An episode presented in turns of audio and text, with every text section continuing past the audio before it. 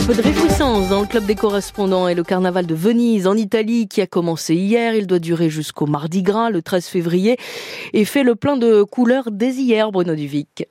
Oui, même si le week-end avait commencé avec du brouillard sur la cité des Doges, des couleurs, toutes les couleurs de l'arc-en-ciel pour la parade navale sur le Grand Canal qui a ouvert le carnaval entre la douane de mer face à la place Saint-Marc et le pont du Rialto.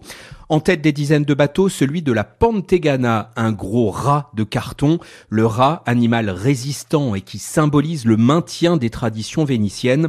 À la fin de la parade, il finit par exploser dans une pluie de ballons et de confettis. Dans la série des traditions, les 12 maries ont été sélectionnées. Les origines historiques seraient à rechercher au Moyen-Âge, dans l'enlèvement de 12 jeunes femmes par des pirates lors d'une cérémonie à la Vierge Marie. Elles ont finalement été sauvées. Les 12 maries modernes sont originaires de l'agglomération de Venise. Elles ont entre 18 et 27 ans et seront des figures de référence qui défileront en costume traditionnel tout au long du carnaval. Et quoi de particulier, Alain, pour cette édition 2024, Bruno ? Eh bien, elle met à l'honneur l'un des plus célèbres Vénitiens de l'histoire, Marco Polo, mort il y a 700 ans. Vers l'Orient, le merveilleux voyage de Marco Polo, c'est sous ce titre que se déroulent les festivités. Par ailleurs, après le carnaval, à partir du 6 avril et jusqu'au mois de septembre, une grande exposition lui sera consacrée au Palais des Doges. Et est-ce qu'on peut entrer librement à Venise pour ce carnaval ? La réponse est oui, en ajoutant que les Vénitiens tiennent à ce que les touristes ne soient pas uniquement des spectateurs qui prennent des photos avec le téléphone, mais qu'ils participent à ce carnaval. C'est une parenthèse de fête avant le début du carême chrétien. Il se finit le jour de Mardi Gras, veille du carême. D'ailleurs, le mot carnevale vient de carne levare, enlever la chair, allusion aux 40 jours avant Pâques, lors desquels les fidèles sont priés de se priver de viande, au moins le vendredi. Après le carnaval, on entre en carême.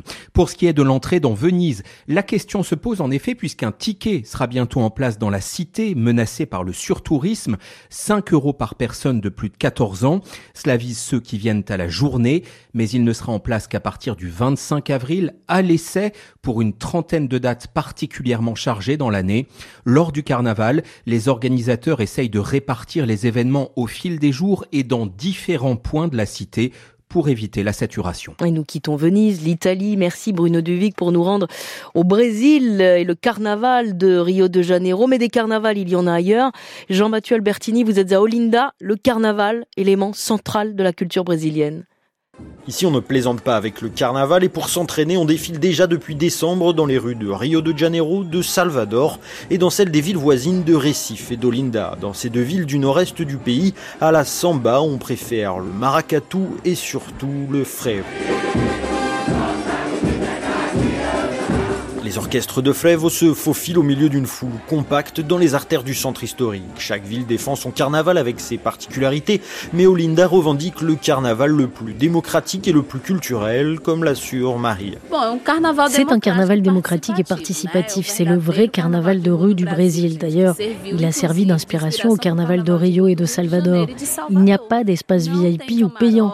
Les gens se divertissent dans la rue, tout est gratuit, c'est le meilleur du Brésil. Au milieu des excès divers, le carnaval, c'est aussi une manifestation politique où l'on revendique, mais aussi où l'on vilipende des personnalités en tout genre.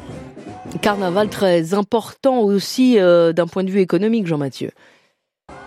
À Olinda et Recife, on attend cette année plus de 4 millions de personnes. Au-delà des locaux, on vient du Brésil entier, et même s'il y a moins d'étrangers qu'à Rio et Salvador, ils sont aussi nombreux à se jeter dans la chaleur du carnaval. Évidemment, le secteur hôtelier, les bars, les restaurants ou ceux qui travaillent dans les transports en profitent. Plus de 25 000 emplois temporaires sont créés dans les différents carnavals du pays. Et ce, sans même compter les emplois informels entre les vendeurs de bière qui fendent la foule avec leurs glacières, ceux qui recyclent les canettes ou des artisans qui vendent leurs déguisements. Nombre de ménages modestes engrangent ainsi des revenus. En 2023, le carnaval d'Olinda a fait circuler plus de 500 millions d'euros dans l'économie locale, tandis que pour l'ensemble du pays, on parle d'1,5 milliard d'euros. Plus qu'une fierté culturelle et une folie indescriptible, le carnaval est aussi essentiel pour l'économie des villes organisatrices.